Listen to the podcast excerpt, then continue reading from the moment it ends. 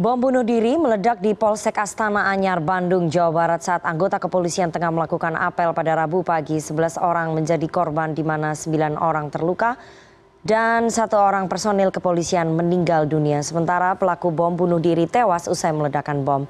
Dan untuk membahasnya lebih dalam kita sudah terhubung melalui sambungan Zoom dengan mantan terpidana terorisme Sofyan Sauri. Selamat sore, Mas Sofyan. Selamat sore, Mas Sofyan. Halo, selamat sore. Selamat sore, Mas Sofyan. Selamat sore, Mas Sofyan. Selamat sore, Mbak. Assalamualaikum, Mbak. Waalaikumsalam, Mas Sofyan. Mas Sofyan. Meskipun sudah ada penjelasan dari Kapolri bahwa pelaku bom bunuh diri ini terlibat ataupun uh, terafiliasi dengan uh, jaringan jemaah Ansarud Daulah begitu ya atau JAD. Ini Anda juga berkesimpulan hal yang sama bahwa ini memang terafiliasinya dengan JAD yang merupakan kepanjangan tangan ISIS kalau di Indonesia. Ya, uh, saya setuju dengan apa yang dikatakan oleh Bapak Kapolri, Pak Listio Sigit. Uh, memang ini adalah ciri-ciri atau karakteristik daripada kelompok jamaah Ansor Daulah. Hal itu terlihat pertama, identifikasi dari motor ya di dekat lampu atas itu ada bendera ISIS, Pak. Jadi bendera ISIS yang sering dipakai oleh kelompok ya ISIS yang ada di Islamic State yang ada di Irak. Nah, itu kemudian eh, dijadikan sebagai sebuah bendera bagi seluruh kelompok ISIS di seluruh dunia, termasuk di Indonesia. Lalu yang kedua adalah dari eh, motif ya eh, daripada di situ tertulis di motor itu ada kertas APS di situ tertulis uh, bahwa KUHP dan hukum syirik ya kan garis miring garis syirik itu kafir diperangi penegak hukum setan. Dalam ini mereka tuduh bahwa ini adalah polisian lalu mengutip surat uh, at-taubah uh, ayat ke-29. Itu yang yang menurut saya uh, dari identifikasi tersebut kita bisa simpulkan bahwa ini adalah terafiliasi dengan kelompok JAD. Uh, itu, itu itu itu yang pertama Mbak gitu dari motifnya. Lalu yang kedua dari uh, dari uh, target yang mereka lakukan yaitu kantor polisi. Tidak kali ini saja kelompok-kelompok ISIS uh, atau kelompok jamaah Ansar Daulah menyasar kepada target-target uh, kantor-kantor polisi atau simbol-simbol negara.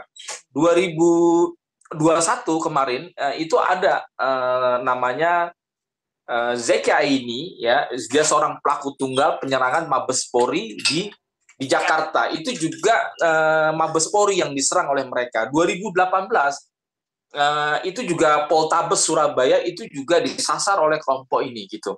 Lalu kemudian uh, dari bahan ya bahan bom yang sama uh, itu juga menggunakan TATP yaitu biasa disebut sebagai the mother of Satan. Jadi the mother of Satan ini memang bahan yang high eksplosif ya. Dan ini digunakan oleh para keluarga Dita di Surabaya itu juga menggunakan bahan TATP ini.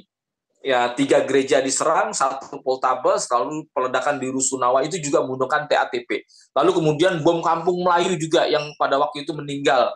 Gugur uh, lima anggota Polri itu juga menggunakan TATP 2017 waktu itu menjelang bulan Ramadan kalau tidak salah itu juga menggunakan TATP dari kelompok yang sama yang berasal dari Bandung juga, yaitu Sukri dan kawan-kawan. Jadi emang ini dari bahan peledaknya, dari targetnya, lalu dari karakteristik dari pesan visi misi politik yang mereka akan ambil, itu bisa kita simpulkan adalah ini adalah dari kelompok jamaah Ansor Daulah, Mbak. Uh, menarik sekali tadi Mas Sofian mengatakan bahwa uh, targetnya adalah polsek ataupun kantor polisi, tapi pemilihan lokasi polsek uh, Astana Anyar ini kan uh, polsek ini kan lebih kecil ya dibandingkan dengan Polres, dengan Polda. Jadi uh, motifnya hanya ingin menebar ketakutan saja, tapi uh, tidak merenggut banyak korban. Meskipun korbannya memang uh, sembilan terluka, satu orang meninggal dunia dan satu orang uh, tewas termasuk pelaku begitu. Tapi uh, efeknya lebih ke menebar ketakutan ya kalau lokasi pemilihan lokasinya ini di polsek. Ya, uh, sebetulnya kebanyakan target mereka tidak terlalu ini ya, di, uh, mereka random, tetap random, tapi lebih spesifikasi kepada simbol-simbol negara, Mbak. Karena uh, menurut catatan kami, mereka nggak saja menyerang polsek, ya kan, uh, Polres gitu, Poltabes Surabaya, kemudian dulu 2011 ada uh, si Sarif dan kawan-kawan ya yang kemudian menyerang uh, ketika sholat Jumat Bizid Azikro di Polresta Cirebon, lalu kemudian di Polresta Poso pernah kejadian, lalu di Polres Sukoharjo itu juga menggunakan media bom bunuh diri juga. Jadi sebetulnya ya. memang simbol-simbol negara, terutama kepolisian, dalam hal ini memang ada rasa dendam, rasa kebencian yang amat sangat dari kelompok-kelompok ini, dan itu dimulai daripada kajian-kajian Ansor Togut yang sering mereka pakai, lalu kemudian mereka menyimpulkan bahwa ini adalah Polri yang dianggap sebagai penghalang untuk penegakan syariat dan lain sebagainya. Mbak ini sudah uh, lagu lama kalau menurut saya dan memang sudah menjadi modus operandi bagi para kelompok yang teridentifikasi sebagai kelompok jamaah Ansor Daulah yang terafiliasi dengan kelompok ISIS, Mbak. Oke. Tahu juga soal persiapan persiapan pengeboman. Ini uh, Mas uh, Sofian, ini kan di motor pelaku tertempel kertas tulisannya KUHP ya. Uh, sama dengan tulisan saya bacakan ya tulisan KUHP sama dengan hukum syirik atau kafir perangi para penegak hukum setan. Yang menarik uh, KUHP itu baru disahkan kemarin apakah kemudian ini aksi dadakan atau memang mereka sudah uh, mengincar, kemudian meriset, melihat kondisi bahwa ini akan disahkan? Uh, saya tidak melihatnya sebagai nggak ada hubungannya dengan rancangan kitab undang-undang KUHP itu ya gitu karena sebelum-sebelumnya kelompok ini sudah menargetkan tempat yang sama contoh misalnya saya sebutkan tadi misalnya uh, mereka pernah menyerang uh, tiga anggota polisi yang ada di Palu dan dua orang meninggal, satu orang masih hidup pada waktu itu. Lalu kemudian di 2012 si Farhan menembak satu anggota Polri dan juga menembak anggota Densus. Kemudian ketika di tahun 2013 tujuh anggota uh, Polsek di Pamulang juga tertembak mati. 2010 ada Juli Karsono, mantan seorang anggota TNI juga menembak lima polisi, meninggal semua. Lalu kemudian 2000 uh, dan target-targetnya itu selalu polisi. Lalu ada si misalnya uh, Alfian dan sebagainya di Polsek Tangerang dan sebagainya ketika anggota Polsek sedang apel mereka serang juga. Lalu kejadian di Polres. Jadi ini nggak ada hubungannya dengan uh, rancangan. Mungkin timingnya pas tepat ketika baru disahkan rancangan kita undang-undang KUHP tersebut. Tapi ini bukan sekali target uh, apa pelaka para pelaku untuk menyasar kepada Eh, simbol-simbol negara ini terutama kantor polisi gitu. Menurut saya ini nggak ada nggak ada nggak ada hubungannya ke sana gitu. Dan Artinya perencanaannya sudah lama, sudah disusun uh, matang sejak lama, kemudian ada momentum KUHP uh, ditumpangi saja begitu ya? Bisa, bisa, bisa jadi seperti itu. Memang kalau kita lihat, kita profiling, kita assessment si si Agus ini, uh, memang sudah ada niatan dia okay. untuk memang mau menyerang. Ini dari orang-orang terdekat yang sempat saya tadi pagi saya sempat bicara dan sebagainya, memang dia ada niatan untuk menjadi pelaku bom bunuh diri. Ya, Mas Sofian, ini eh, BNPT mengatakan bahwa aksi yang dilakukan oleh pelaku bom bunuh diri ini adalah pelaku uh, lone wolf, begitu ya. Apakah kemudian Anda sepakat bahwa ini aksi lone wolf? Atau justru ada iya. peluang ya. pelaku lain yang membantu karena kalau dilihat rekam jejaknya tahun 2017 bom Cicendo ini uh, yang bersangkutan ataupun pelaku Abu Muslim bin Wahid Agus Sujatno ini dulu pernah dibantu ataupun membantu pelaku lain apakah ini lone wolf atau ada pelaku lain yang bisa uh, ikut membantu juga Mas Sofian?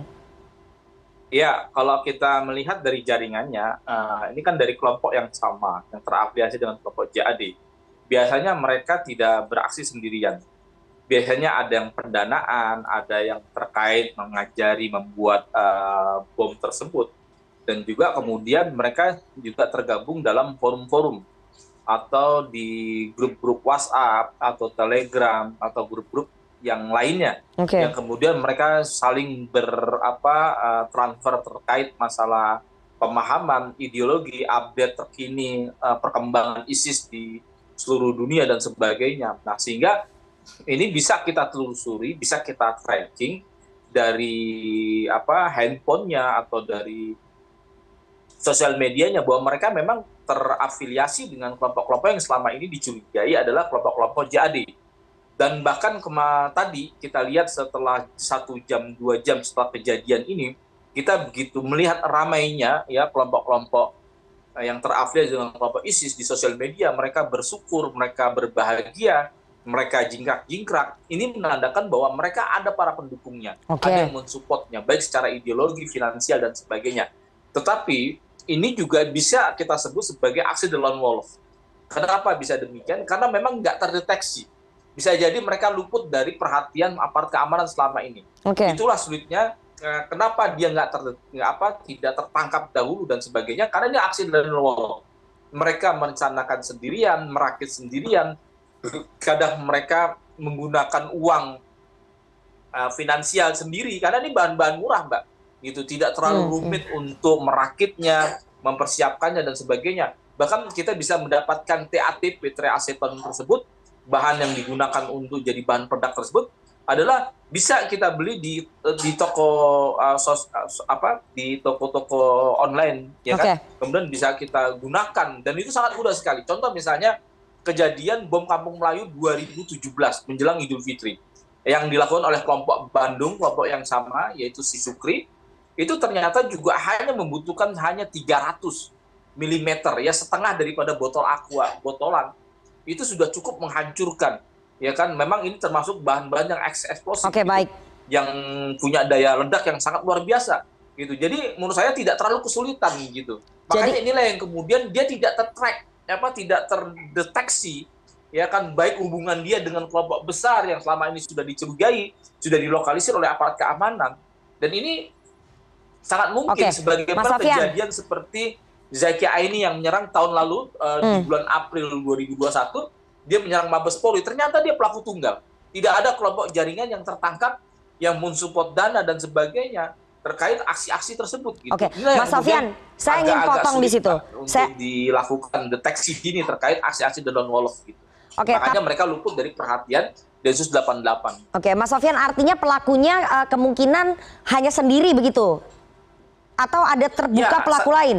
Uh, ini kita uh, bisa kedua-duanya, Mbak. Bisa okay. kedua-duanya. Ya, Tapi baik. saya yakin ini ada ada apa? Ada yang mensupport ya, uh, support supporternya ada, ideologinya ada. Dan itu nanti kita lihat nanti hasil penelitian penyidikan okay. Densus 88 saya, ya, melalui baik. tracking terkait uh, HP-nya dia, hubungan sama siapa dia terakhir. Baik. Kemudian apakah dia dibantu oleh dana dan sebagainya Nah, kita lihat nanti hasil penyelidikan. Oke, hasil penyelidikan akan buktikan. Tapi saya ingin tanya analisisnya uh, pengamat terorisme Mas Rituan Habib, pengamat terorisme dari Universitas Indonesia.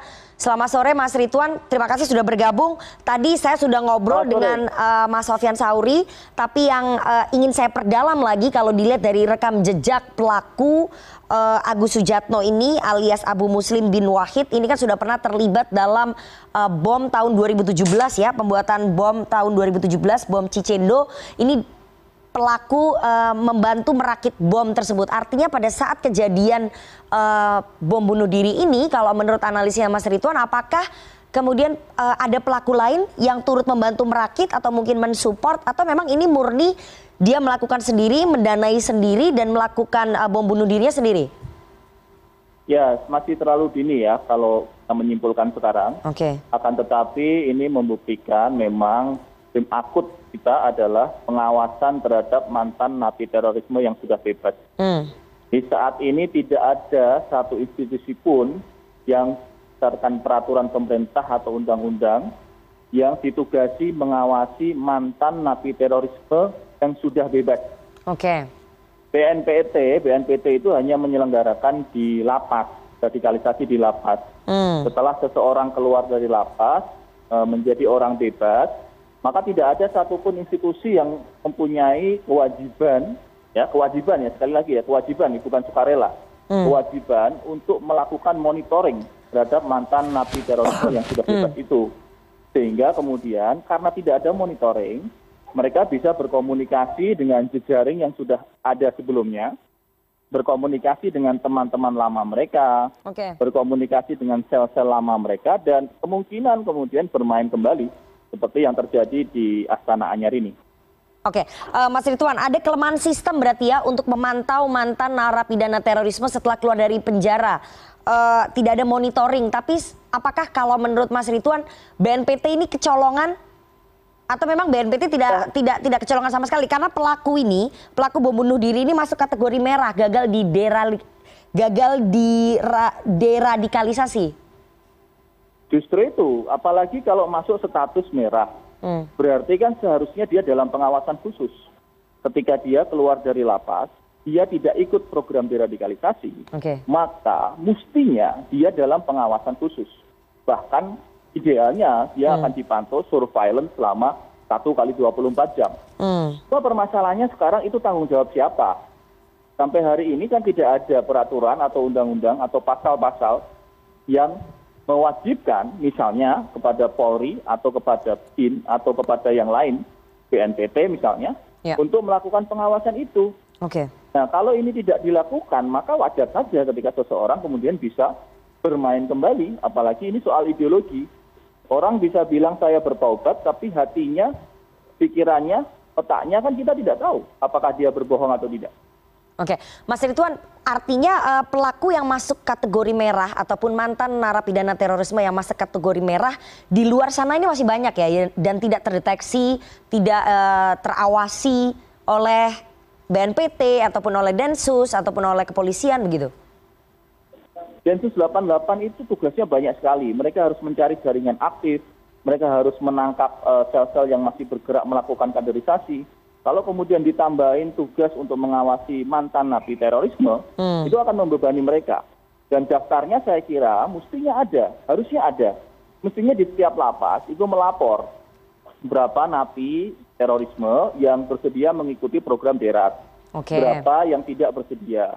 Nah yang tidak bersedia atau dalam status merah itu mestinya langsung dipantau satu kali 24 jam nah saya kira ini bisa menjadi pintu masuk baru ya apakah itu revisi undang undang ya. ataukah peraturan presiden atau bahkan peraturan kepala badan saya kira sudah cukup apakah peraturan kepala badan intelijen ataukah peraturan kepala eh, BNPT hmm. untuk memastikan bahwa setiap mantan napi terorisme itu ada petugas yang mengawasi dia. Jadi jangan kemudian dibiarkan saja e, menjadi tanggung jawab kewilayahan. Oke, Mas Rituan. Karena mereka tidak tinggalnya juga berpindah-pindah kan, tidak okay. dalam satu tempat. Uh, Mas Rituan, kalau dari hasil penelitian Anda atau mungkin dari hasil informasi yang Anda kumpulkan begitu ya, apakah memang masih banyak mantan narapidana terorisme yang masuk kategori merah ini dan tidak terpantau oleh BNPT, Densus dan juga oleh kepolisian? Banyak berarti yang masih berkeliaran di luar sana yang tidak tahu ataupun tidak dipantau? Jumlahnya secara tentu uh, aparat lapas yang tahu ya. Hmm Eh, dari Kementerian Kumham. Akan tetapi dalam penelitian saya untuk program deradikalisasi di dalam lapas, hmm. memang banyak sekali kekurangan-kekurangan yang harus segera diperbaiki. Okay. Masih banyak acara-acara yang formalitas, ya, acara-acara seminar yang sekedar formalitas, sehingga kemudian tidak menyentuh langsung kepada otak dan hati pelaku napi terorisme itu.